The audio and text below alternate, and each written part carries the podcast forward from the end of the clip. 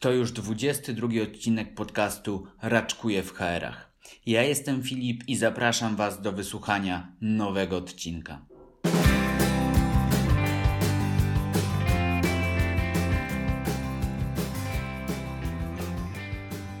Jarek Jarzębowski, doświadczony i certyfikowany partner biznesowy w sektorze HR, z praktyką w obszarach rekrutacji, szkoleń, innowacji oraz wdrażania nowych projektów.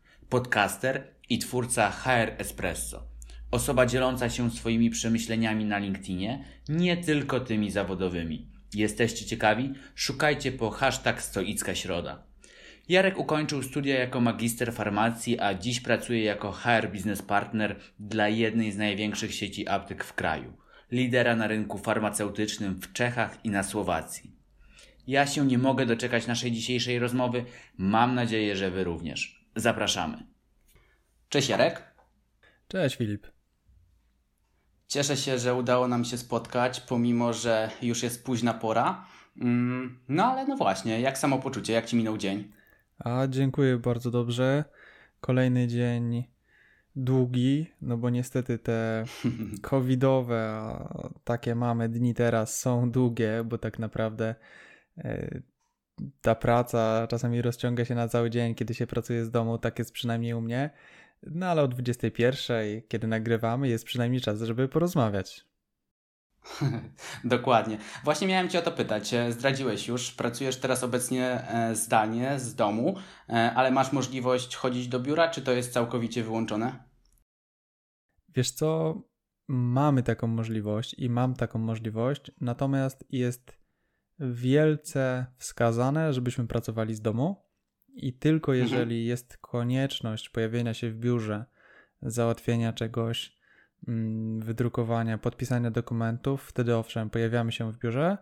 Natomiast tak naprawdę jest, y, aktualnie mamy taki limit maksimum 20% osób w biurze i tylko te osoby, które Jasne. faktycznie muszą się pojawić.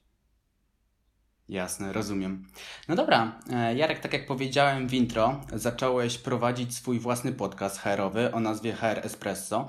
Mm, skąd pomysł i jakie plany na rozwój podcastu? Wiesz co, pomysł miałem już dawno, dawno temu, mm, chyba dwa lata temu, kiedy tak naprawdę już zacząłem myśleć o własnym podcaście.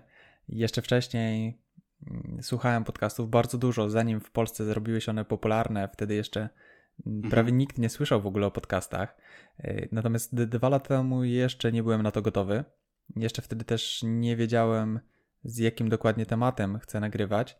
Natomiast od mniej więcej pół roku na LinkedInie dosyć regularnie publikuję treści pod hashtagiem HR Espresso. No i pomyślałem, że to jest dobry moment, żeby przenieść go na kolejny poziom i zacząć nagrywać podcast HR-owy. I jakie plany? No, plan jest taki, żeby stworzyć jeden z największych albo największy podcast HR-owy. Natomiast mam nadzieję, że tutaj nie wykluczamy się, mamy trochę inne grupy odbiorców, więc możemy spokojnie koegzystować. Jak najbardziej. Trzymam kciuki za podcast. No dobra, i przechodzę do pytań. Trochę Cię dzisiaj pomęczę, więc mam nadzieję, że jesteś na to gotowy. Spokojnie, dawaj, jestem gotowy.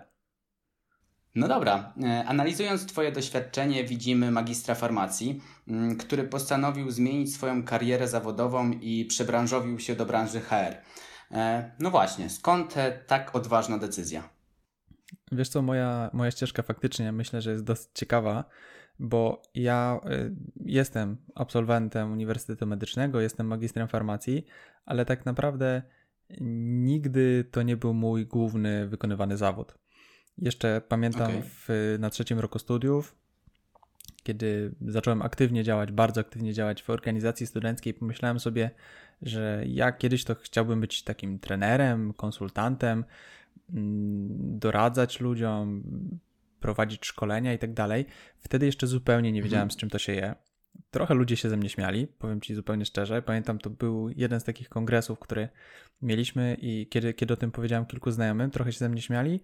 Natomiast no, parę lat minęło i jestem tu, gdzie jestem. Prowadzę szkolenia, pracuję w herze, więc y, spełniło się to, co kiedyś sobie wymarzyłem. Świetnie. E, no dobra, a wracając do tych początków, E, to co było dla Ciebie taką największą trudnością w tym momencie, kiedy dopiero wchodziłeś e, w branżę HR? Mm, przede wszystkim wydaje mi się, tak z perspektywy jak na to patrzę, to wydaje mi się, że mm, z jednej strony brak wiary we własne siły, bo nie miałem zupełnie przygotowania mm, takiego merytorycznego. Nie mhm. byłem po żadnych studiach, jeszcze byłem po jednym kursie trenerskim, kiedy zacząłem pracę w HR-ze. Więc to była jedna rzecz. Nie wiedziałem po prostu, nie miałem, brakowało mi wiedzy. A z drugiej strony, no, miałem ogromne szczęście, że natrafiłem na ludzi, którzy mi pozwolili. Więc y, pozwolili mi spróbować, pozwolili mi kilka, kilka razy się wywrócić, a jednocześnie testować siebie, swoje możliwości, swoje umiejętności i rozwijać się. I dzięki nim tak naprawdę jestem tu, gdzie jestem, czyli e, dzięki ówczesnym moim przełożonym. Mhm, rozumiem. E, Jarek, powiedz mi, e, mam rację mówiąc, że po zakończonej, po zakończonej edukacji na e, studiach magisterskich docelowo pracowałeś jeszcze na początku w innym sektorze, zgadza się? Mm, podobny sektor, to znaczy podobna branża, o może tak, bo faktycznie pracowałem Aha. cały czas około farmacji, więc moja, moja ścieżka zawodowa była cały czas związana z farmacją, bo na początku pracowałem w firmie, która zajmowała się mm, produkcją suplementów diety, produkcją kontraktową, natomiast to był dział badań i rozwoju. Później przyszedłem do innej firmy, mm, dział wdrożeń i w końcu dział marketingu, bo marketing to była druga taka odnoga, nad którą się bardzo mocno zastanawiałem, która mnie zawsze pociągała. Natomiast okazało się, że jeśli chciałbym się rozwijać w marketingu, to tak naprawdę powinienem wyjechać do Warszawy. I, a przynajmniej tak okay. mi się wydawało wtedy. I na to nie do końca, tego nie do końca chciałem, a pojawiła się okazja HR-owa i to było trochę jak mm, takie ziarno dla ślepej kury, bo naprawdę mhm. wtedy się jeszcze tego zupełnie nie spodziewałem, ale, ale ostatecznie mm, zdecydowałem się zaaplikować na, na to stanowisko y, do firmy, w której aktualnie pracuję, czyli do sieci aptek Dr. Max. No i jestem tu już ponad 4 lata i jestem bardzo zadowolony. Super. Mm, a powiedz mi, jeśli miałbyś możliwość teraz cofnąć się e, no, do tego czasu, kiedy zaczynałeś właśnie pracę w HR-ach, e, co zrobiłbyś inaczej z perspektywy czasu i z perspektywy tego doświadczenia, które teraz, teraz mhm. posiadasz? Wiesz co, przede wszystkim najpierw może zacznę od odpowiedzenia na pytanie, którego nie zadałeś do końca, e, czyli czego mhm co bym zrobił e, jeszcze raz, bo to jest może trochę takie e, nieintuicyjne. Na pewno teraz z perspektywy czasu widzę, że ta praca w innych działach, w dziale badań i rozwoju, w dziale marketingu, gdzie byłem product managerem, dużo mi daje do, w pracy teraz HR-owca, bo lepiej rozumiem biznes.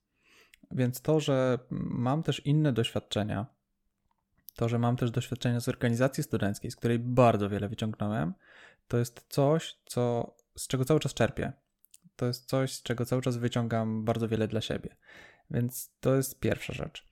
Mm, druga rzecz, co bym zmienił, wiesz co, to jest trudne pytanie, bo staram się żyć w taki sposób, żeby nie analizować za bardzo przyszłości, nie żałować jednocześnie niczego, bo jestem przekonany, że każda z rzeczy, które, każda z decyzji, które podjęliśmy, każdy krok, każda, każde podjęte działanie było po coś i ono mhm. nas do czegoś doprowadziło.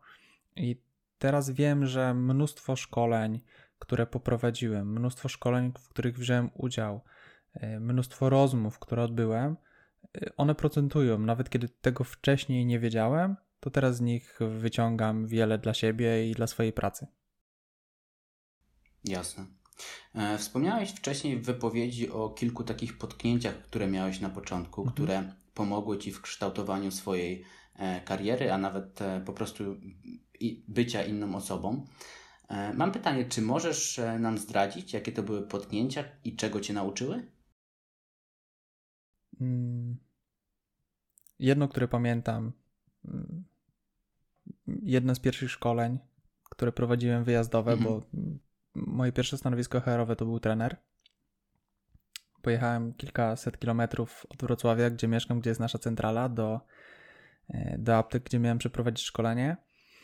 I no, okazało się, że zapomniałem, zapomniałem ładowarki do laptopa. Mhm. E, to było jedno z pierwszych szkoleń, które prowadziłem. Nie ukrywam, że byłem trochę zestresowany, że to też było jedno z pierwszych, które prowadziłem tego typu, więc y, no, musiałem szybko zacząć improwizować. Na szczęście się udało, na szczęście e, wtedy jeszcze, e, kiedy jechałem, to wydrukowałem sobie wszystkie slajdy ze sobą, bo, bo właśnie byłem zestresowany. I tak, żeby mieć na wszelki wypadek te, te slajdy, okazało się, że one się bardzo przydały. Więc co z tego wyciągnąłem? No wyciągnąłem z tego po pierwsze, żeby zawsze sprawdzać, czy jestem dobrze przygotowany. I to niezależnie od tego, czy prowadzę szkolenie, czy idę na rozmowę z menedżerem, czy nagrywam podcast, czy robię jeszcze coś innego, to być dobrze przygotowanym, bo to jest coś, czego nikt nam nie zabierze. I oczywiście może się okazać, że jakieś dodatkowe działania, które podjęliśmy, nie przydadzą się. Natomiast ten spokój ducha, który osiągamy dzięki temu, że mamy jakiś tam backup, jest niesamowity. To jest pierwsze na pewno, mhm. co, czego się nauczyłem. Druga rzecz to jest mm, moja droga, ona może nie jest do końca związana z, z tylko i wyłącznie z HR-em, ale mm, ja powiem Ci zupełnie szczerze, że z natury jestem osobą mało spokojną i to może być okay. zaskoczenie dla osób, które mnie znają, które słuchają tego, które będą tego słuchały, naszej rozmowy. Natomiast mhm. i, i, z natury te, które mnie bardzo dobrze znają, te, które mnie znały kiedyś, y, czy moja rodzina, to wiedzą, że ja nie byłem osobą spokojną. I w HR-ze, pracując w HR-ze przede wszystkim, ale też mm, rozwijając się cały czas, i to, to, to była też moja taka HR-owa ścieżka rozwoju osobistego, E, zrozumiałem i inne punkty widzenia. E, zacząłem inaczej patrzeć na świat w ogóle i zacząłem e, bardziej po stoicku podchodzić do życia i z tego mhm. też cały czas czerpię i myślę, że taki spokój wewnętrzny to jest coś, czego wielu osobom może brakować. Okej. Okay. Myślisz, że to przychodzi z czasem, czy trzeba się tego jakoś nauczyć? Myślę, że samo nie przyjdzie.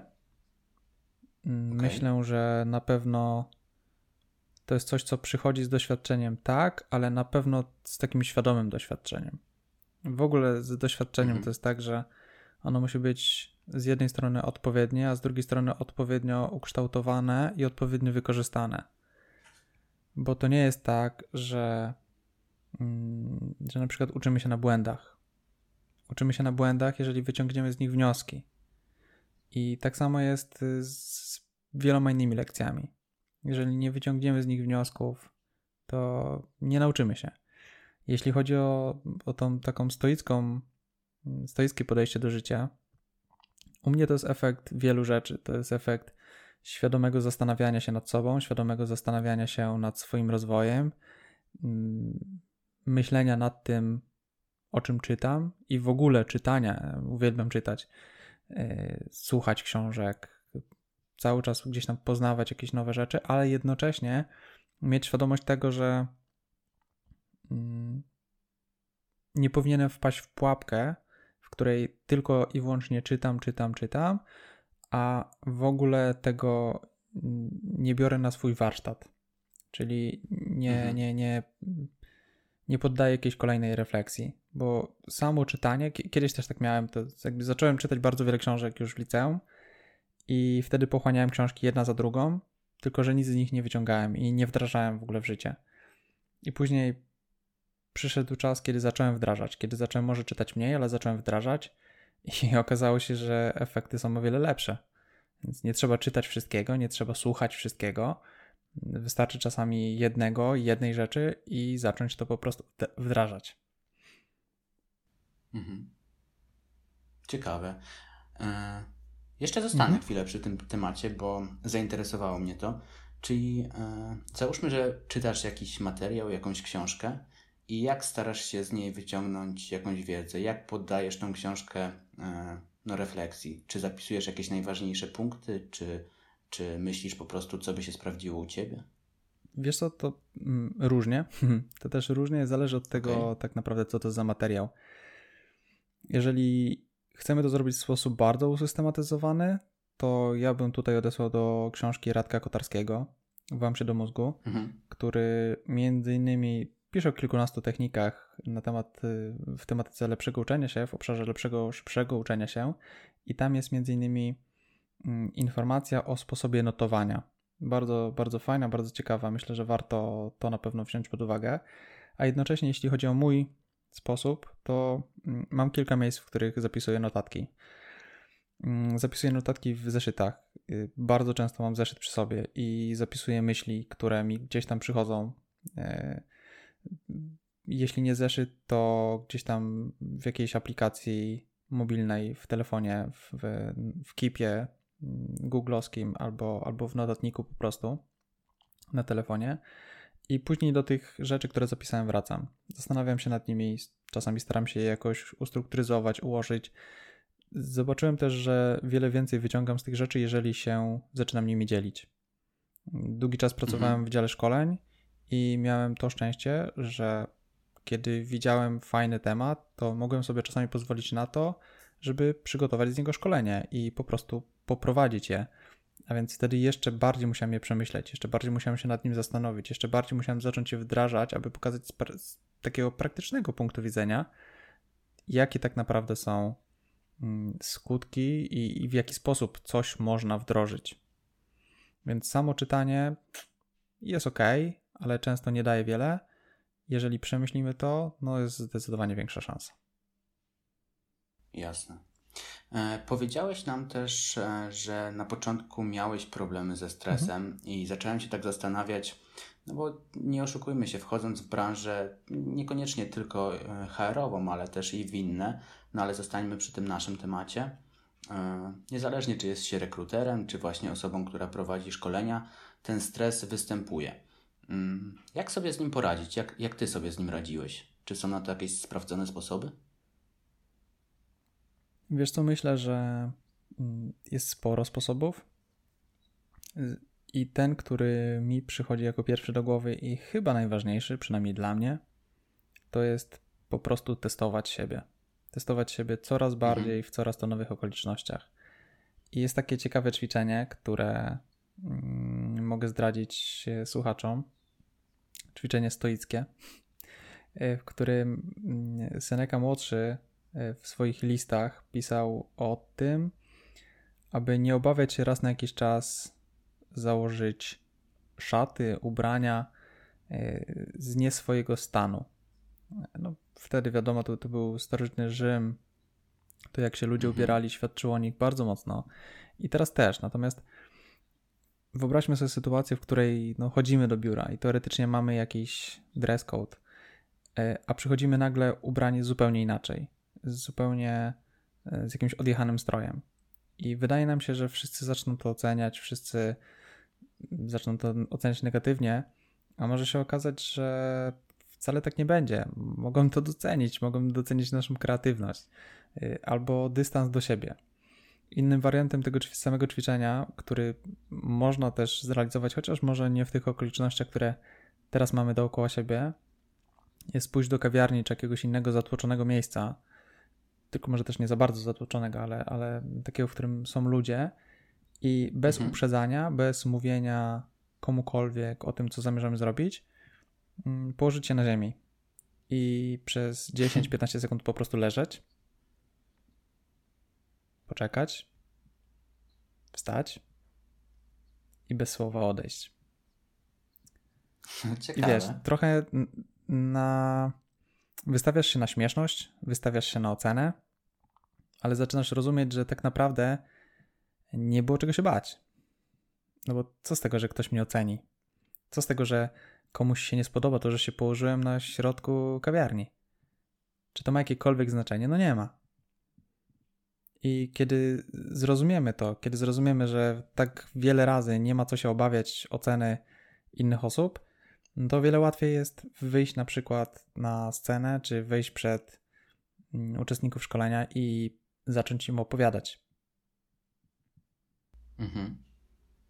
Powiedz mi, czy wykonywałeś sam takie ćwiczenie? Może nie konkretnie to, ale które, jakieś z takich podobnych, które no, wystawiały cię na taką mało komfortową sytuację? Y, tak, wiesz co, no, chociażby jednym z innym wariantem tego ćwiczenia jest powiedzenie czegoś mm, wrażliwego o sobie e, grupie, grupie osób na szkoleniu, mhm. E, na prelekcji. Ja to wielokrotnie robiłem. Mówiłem o rzeczach, które, o błędach, które popełniłem, mówiłem o tym, mm, co, co, co zrobiłem źle. Przyznawałem się do rzeczy, których y, wiele osób pewnie innych by się nie przyznało. Więc zdecydowanie tak. I jednocześnie mm, staram się też żyć mm, w bardziej minimalistyczny sposób. Minimalizm też jest jedną mhm. z rzeczy, które mm, staram się świadomie wprowadzać w swoje życie. I tak jak Seneca pisał, zakłada jakąś tam inną szatę, e, tak ja prawie nie kupuję ubrań. E, teraz może to, to, to nie jest problem, bo i tak większość z nas pracuje z domów, e, ale miałem takie tygodnie nawet całe, kiedy ja tak naprawdę chodziłem dokładnie tak samo ubrany do pracy. I to nie był garnitur, to nie jest tak, że to był mój taki mundurek, w którym musiałem chodzić, ale po prostu chodziłem w tych samych, takich samych spodniach, takiej samej marynarce, takiej samej białej koszuli. Kupiłem pięć takich samych białych koszul i, i czy coś się stało? Czy ktoś w ogóle na to zwrócił uwagę? Nie. Nikt na to nie zwrócił mhm. uwagi. U faceta jest to prostsze, u kobiety pewnie trudniejsze, natomiast myślę, że też jak najbardziej do zrobienia. Mega ciekawe.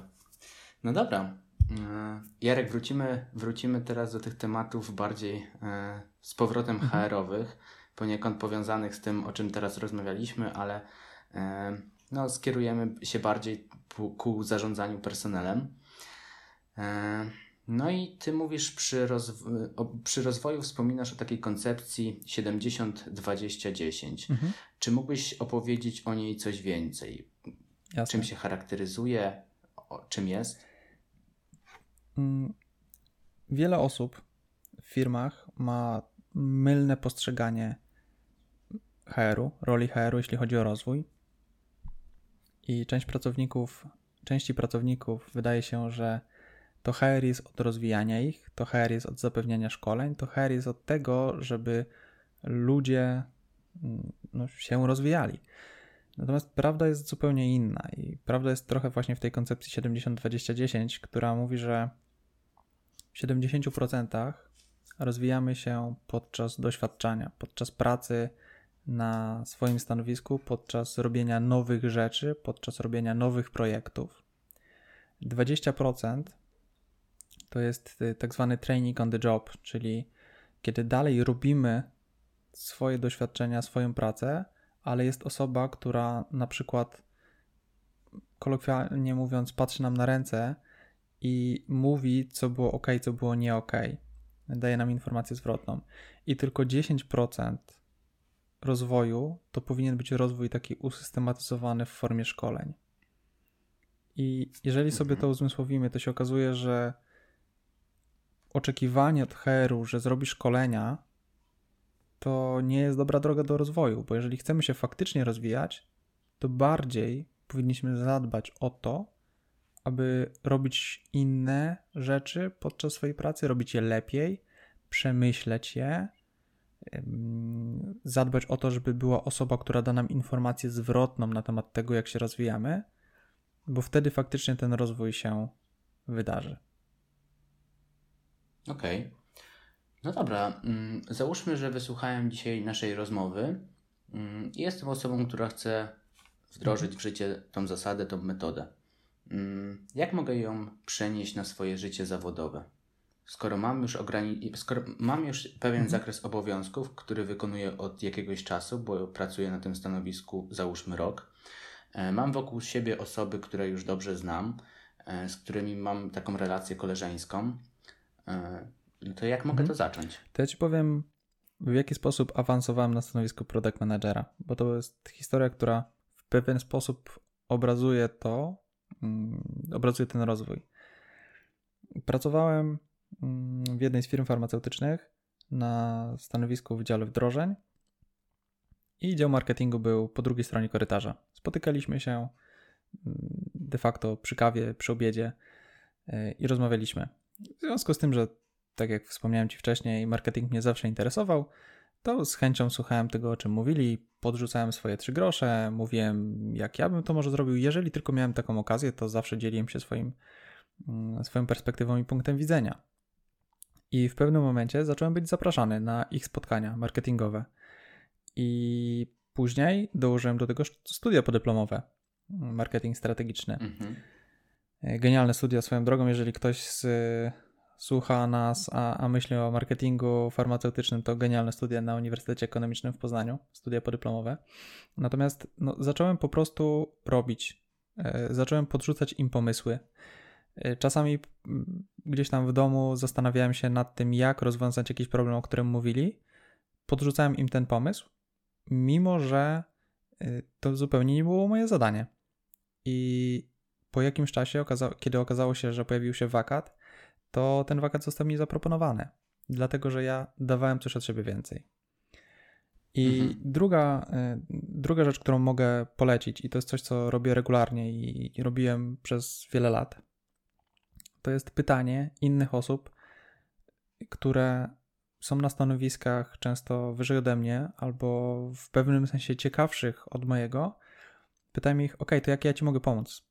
daj mi znać, y, z czym mogę Ci pomóc, w którym momencie mogę Ci pomóc. I nawet kiedy jestem zarobiony po kokardę, nawet kiedy naprawdę nie wiem, w co ręce włożyć, to wielokrotnie pytam mm, chociażby mojego przełożonego, y, czy mojej przełożonej, co, w czym mogę Ci pomóc.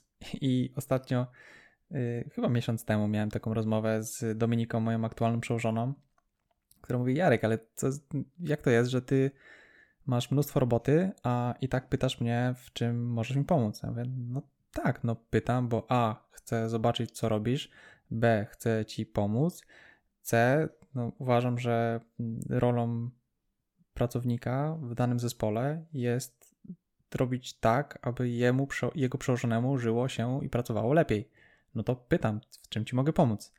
I dzięki temu jednocześnie sam się rozwijam, sam się uczę i mówię, kiedy ktoś zadaje pytanie i pyta, co, kto, kto się chce tym zająć, kto się zajmie danym zadaniem, to wielokrotnie było tak, że zanim zacząłem się zastanawiać nad tym, czy ja w ogóle mam przestrzeń na to, żeby się zająć tym zadaniem, to podnosiłem rękę i mówiłem ja, bo wiedziałem, że to jest nowe mhm. doświadczenie. Okej. Okay. No dobrze. Mm, załóżmy, że, że mamy osobę, która jest na stanowisku HR-owym, zostańmy przy tym. Niech to będzie na przykład rekruter.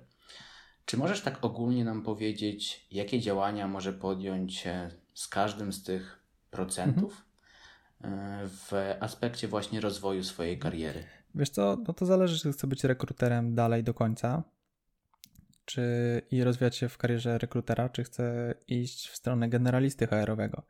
Natomiast jeżeli jest HR-owcem, rekruterem, który chce być rekruterem tylko że lepszym, no to wystarczy, że E, w ramach swoich działań zacznie poszerzać mm, zakres narzędzi, których używa.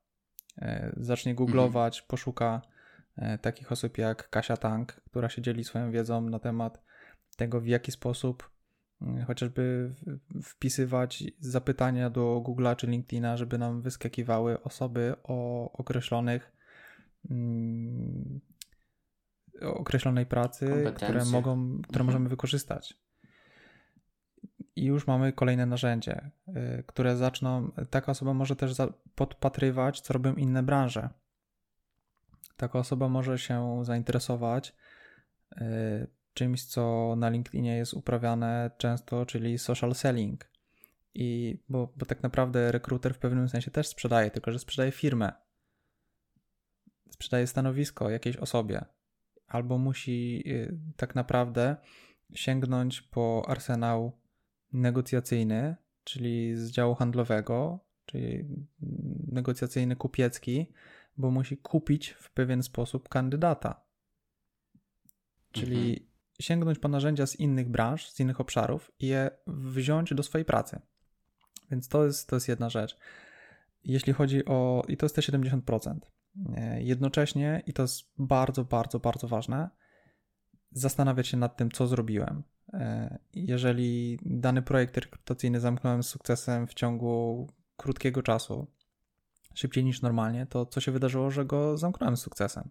Co zrobiłem takiego tym razem, że faktycznie zdołałem zamknąć tą rekrutację? Jeżeli inna zajęła mi dwa razy dłużej albo nie zamknąłem jej z sukcesem, to znowu, dlaczego nie zamknąłem jej z sukcesem? Co się takiego wydarzyło?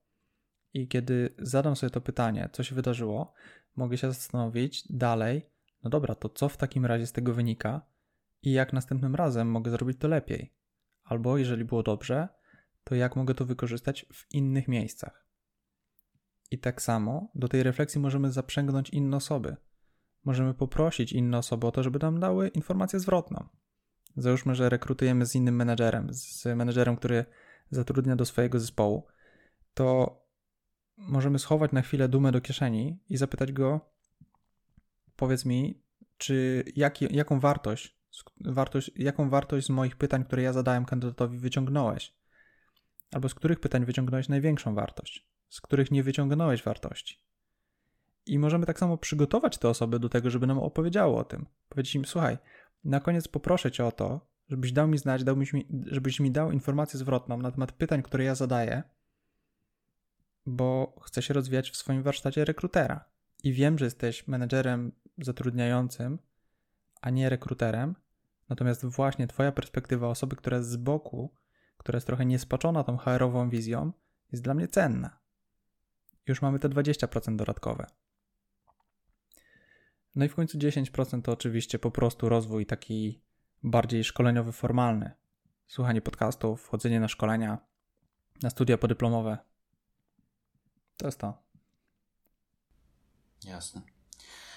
E, słucham Twoich wypowiedzi i strasznie mnie to wciąga. Z jednej strony wydaje się to takie mm, proste, a z drugiej strony nie zdajemy sobie z tego tak naprawdę sprawy w życiu codziennym i myślę, że mało jest takich osób, które rzeczywiście poddają refleksji swoje działania. Wiesz co, bo to jest proste, ale nie jest łatwe. Bo to, to się no wydaje proste i wiele rzeczy w ogóle w HR jest prostych. To naprawdę nie jest rocket science. My nie jesteśmy fizykami jądrowymi. To nie są skomplikowane teorie, całki i tak dalej. To jest naprawdę proste, ale wdrożenie tego nie jest łatwe. I tak samo w zarządzaniu ludźmi nie jest łatwo czasami docenić ludzi. To znaczy, jest to teoretycznie bardzo proste, ale w wirze walki, w wirze obowiązków łatwo jest zapomnieć o tym, żeby docenić swój zespół. Łatwo jest zapomnieć o tym, że ludzie się starają i kiedyś, kiedy im coś nie wychodzi, to czasami nie jest ich wina. I warto docenić za to, że się starają. Więc to jest proste, ale nie zawsze jest łatwe. I dlatego właśnie trzeba o tym myśleć i trzeba o tym mówić. Okej. Okay.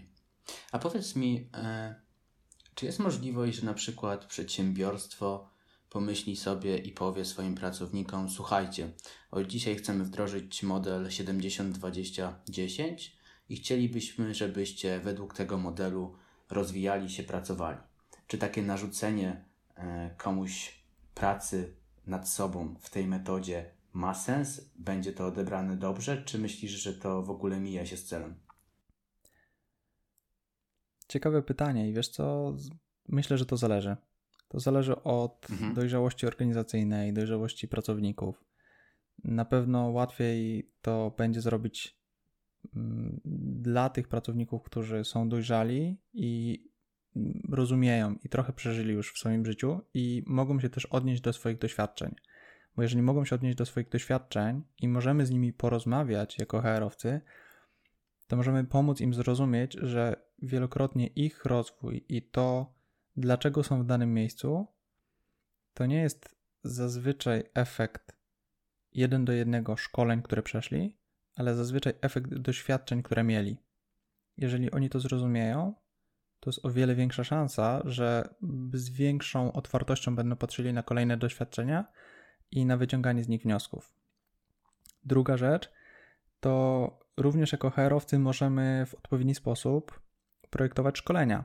Wystarczy, że będziemy projektować szkolenia oparte na cyklu Kolba, które bazują na doświadczeniu. E, możemy też brać mm, y, udział w szkoleniach nie jako trenerzy, a jako facylitatorzy, jako osoby, które tak naprawdę stoją trochę z boku, a wyciągają z osób to, co najlepsze i chociażby w, w formie action learningu e, wrzucają case, który, nad którym ludzie się skupiają, czyli uczestnicy szkolenia się skupiają, dają swoje punkty widzenia, w jaki sposób rozwiązać dane szkole, dany case, a ja jako HR-owiec, jako facilitator tylko podsumowuję to, wyciągam od ludzi to, co najlepsze, ubieram w zdania i później im pokazuję z powrotem. I to też jest uczenie się na doświadczeniach. Mhm. E, no dobrze. W ogóle zabrakło mi trochę słów, bo e, zacząłem tę naszą rozmowę tak bardzo szybko, zadając pytanie za pytaniem, a teraz tak staram się zagłębić i wsłuchać w to, co mówisz, i e, strasznie się uspokoiłem. I nawet jak kończysz tą wypowiedź, to cały czas gdzieś to tam z tyłu głowy jeszcze sobie rozkminiam. Super. Dobra, zadam Ci ostatnie pytanie związane, związane z tym modelem. Mhm. Później przejdziemy jeszcze do kilku innych. Powiedz mi, bo no, oczywiście lepiej zawsze jest rozmawiać o tych pozytywnych rzeczach, ale mm, zawsze możemy gdzieś też znaleźć minusy. No i zastanawiam się, czy w tym modelu odnalazłeś jakieś takie negatywne mm, cechy, negatywne e, kryteria, które mhm. jednak nie są do końca takie dobre. Wiesz co, myślę, że negatywne, to co jest negatywnego w tym modelu, czy możemy go czasami postrzegać negatywnie, jeżeli źle do niego podejdziemy. To znaczy, są osoby, które oczekują od firmy właśnie szkoleń i rozwoju, oczekują certyfikatów i one nie przyjmą tego modelu. Po prostu będzie im bardzo trudno przyjąć ten model, będzie im bardzo trudno wejść w taki sposób myślenia. To jest rzecz pierwsza. Rzecz druga. Wielu z nas ma ogromną, ogromną trudność w przyjmowaniu informacji zwrotnej. A to jest model, który się opiera na informacji zwrotnej. Albo samoświadomości informacji zwrotnej do siebie, bo musimy przemyśleć to, co doświadczyliśmy, to, czego doświadczyliśmy, albo informacji zwrotnej pozyskiwanej od innych osób.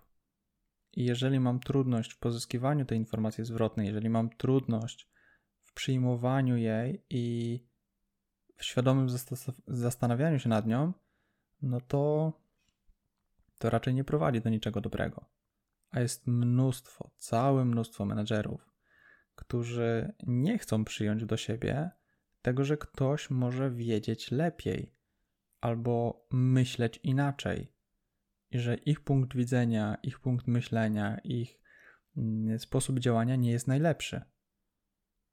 Więc jeżeli próbujemy wdrożyć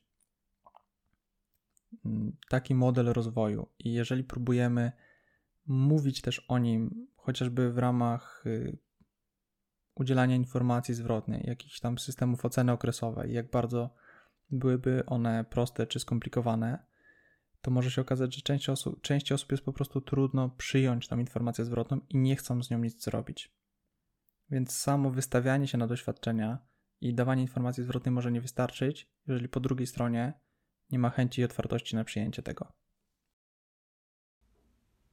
A co jeśli jesteśmy jedną z tych osób, które właśnie no, nie radzą sobie z krytyką, nie znoszą jej, nie chcą przyjmować tego negatywnego feedbacku? Czy możemy jakoś z tym walczyć? Czy możemy jakoś to ominąć? No jasne, że tak. Oczywiście, że możemy. Pierwsza, pierwsza rzecz jest taka, że wiele zależy od tego, z czego wynika ta niechęć do przyjmowania krytyki i informacji zwrotnej. E, wielokrotnie wynika z jakichś tam ukrytych traum, który, traum i tego nie będę jakby rozgrzebywał, bo to, to jest raczej miejsce mhm. na psychoterapię, ale tutaj też myślę, że warto zaznaczyć, że mm, psychoterapia moim zdaniem nie jest niczym złym, jest czymś świetnym, jest czymś genialnym dla wielu osób i nie ma się też co tego wstydzić. To nie jest tak, że jeśli idę na psychoterapię, to znaczy, że jest coś nie tak ze mną i coś nie tak z moją głową. To znaczy, że właśnie jestem świadomy tego i wiem, że mm, mogę się rozwijać i powinienem się rozwijać. Jednocześnie to, to jest jedna rzecz. Druga rzecz to jest po prostu robienie czegoś krok za krokiem, mm, małymi, e, małymi kroczkami, wystawianie się na tą informację zwrotną, szukanie jej, po prostu szukanie jej. I myślę, że z tym mamy problem, z szukaniem informacji zwrotnej, ale jeżeli będziemy pytać najpierw e, te osoby bliższe nam, które wiemy, że nie chcą nas skrzywdzić i wiemy, że tak naprawdę to, co od nich przychodzi, jest Mm, skierowane na nasze dobro i chcą, żebyśmy się rozwijali. I jeżeli będziemy tego świadomi, to będzie nam łatwiej to przyjąć. Oczywiście nie mówię łatwo, ale łatwiej. Tak więc robić to krok po kroku. Myślę, że to jest kolejna, e, kolejna wskazówka. Mm.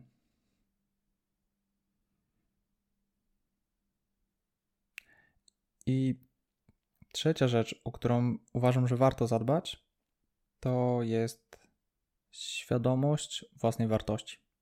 To znaczy, wiele osób, mam wrażenie, może się mylę, ale mam takie wrażenie, że dla wielu osób trudność w przyjmowaniu informacji zwrotnej wynika z tego, że ich poczucie własnej wartości jest zaburzone.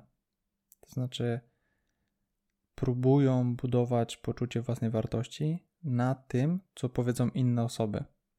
Jeżeli natomiast jestem świadom tego, że jestem osobą wartościową, że mój punkt widzenia jest wartościowy, że to, co robię, jest wartościowe, to nawet jeżeli usłyszę krytykę od innych osób, to ją przyjmę, przemyślę, może wdrożę jakieś zmiany, może nie, jeżeli uznam, że to nie do końca jest y, prawdziwa krytyka czy, czy rzetelna, Natomiast to nie zaburzy mojego systemu wartości.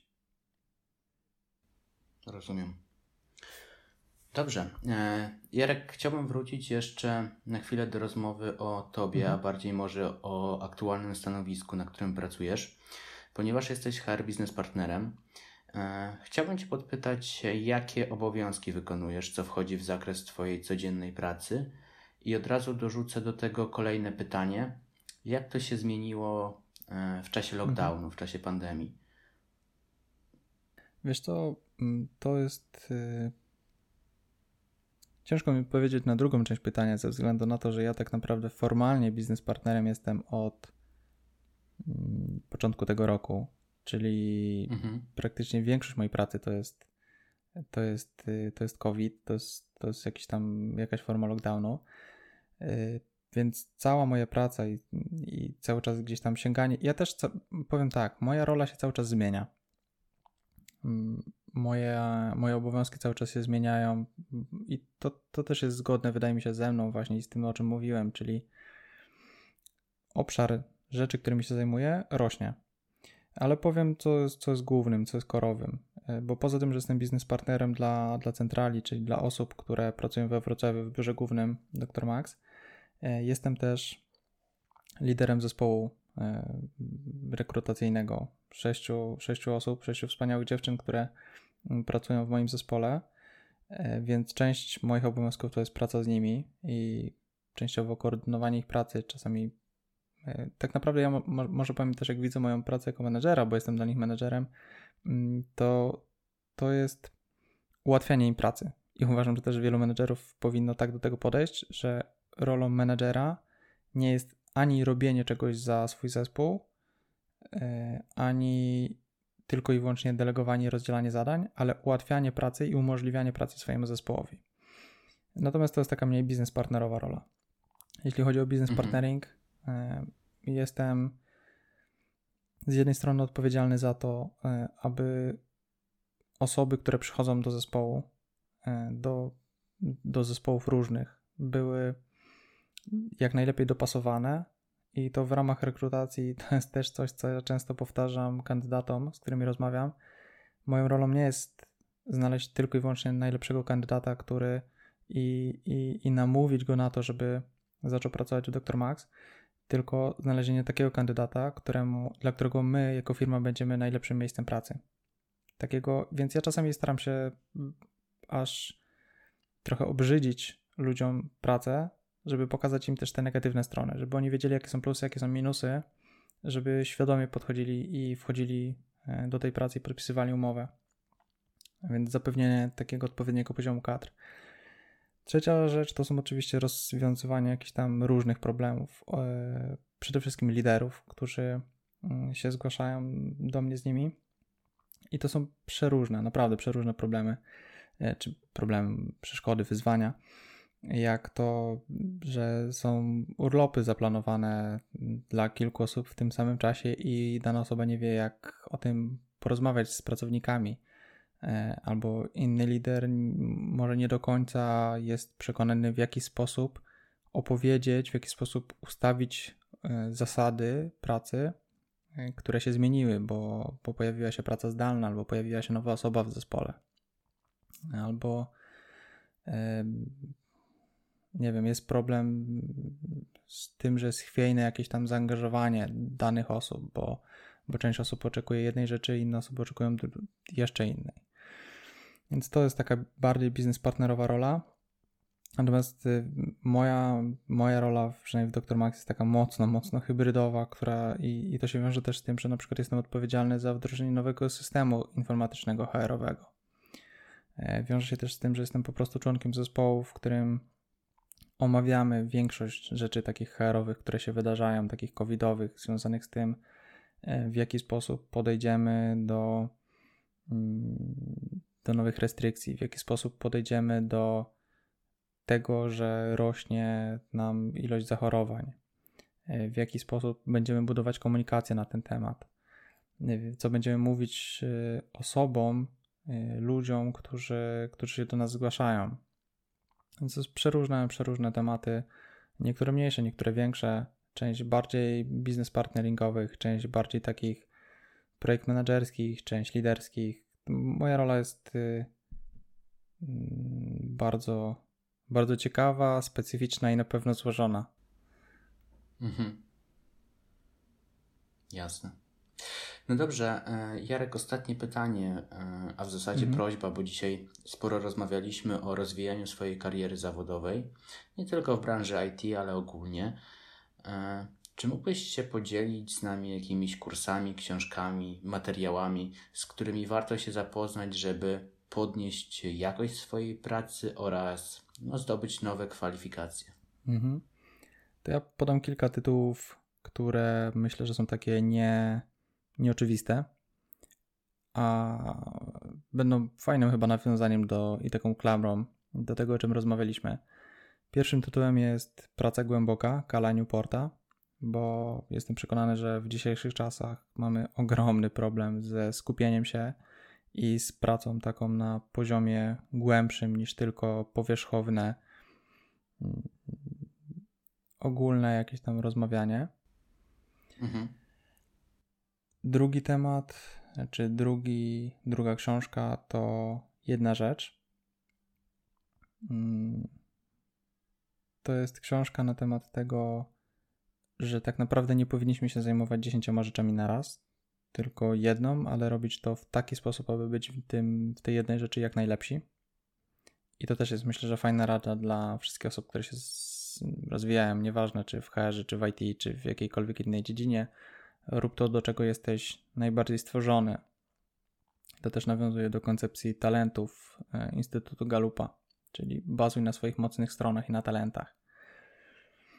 Trzecia rzecz to coś, y, od, z czego ja dużo wyciągnąłem, czyli to, co robimy teraz, podcasty, e, ale z drugiej strony to, co robimy teraz, czyli rozmowa. Rozmowa z osobami, mhm. czasami których nie znamy, kto, z którymi nigdy normalnie byśmy nie rozmawiali. Uważam, że warto rozmawiać i poznawać różne punkty widzenia. Więc to nie zawsze muszą być książki.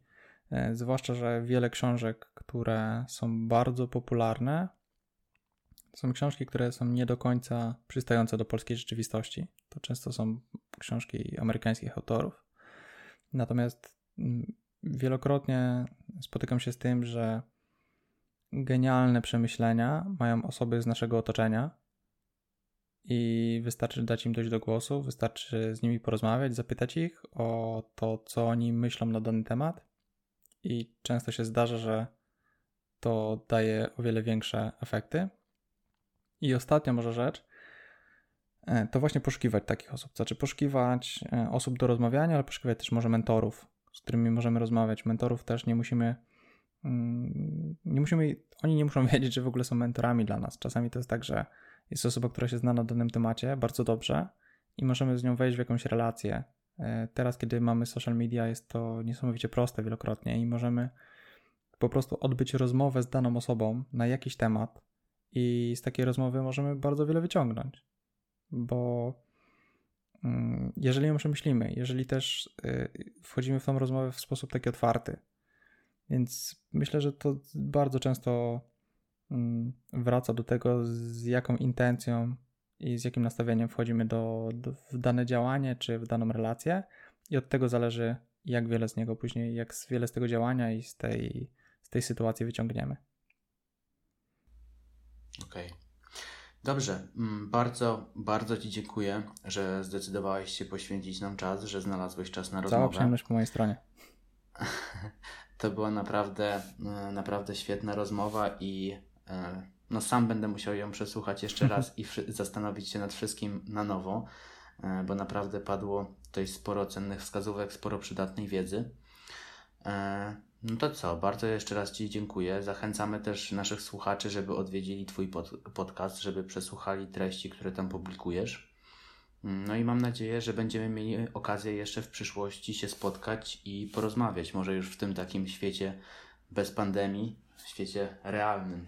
No, myślę, że to jest, y, czy tego chcemy, czy nie, to to jest ten realny świat, który jest, y, który jest dostępny i czy będzie świat bez pandemii, to zobaczymy. Mm, na razie żyjmy dzisiejszym dniem i to też myślę, że jest taka fajna wskazówka. Nie ma co czekać na przyszłość, tylko róbmy teraz. E, żyjmy lepiej, róbmy teraz, ale, ale nie czekajmy na przyszłość, nie czekajmy na nie wiadomo to, co mogłoby się kiedyś tam wydarzyć za rok, za pięć, za dziesięć, tylko róbmy, róbmy swoje już teraz. Super. Dobrze, Jarek. Bardzo Ci dziękuję jeszcze raz. Udanego wieczoru i do usłyszenia. Dzięki, do usłyszenia. Cześć.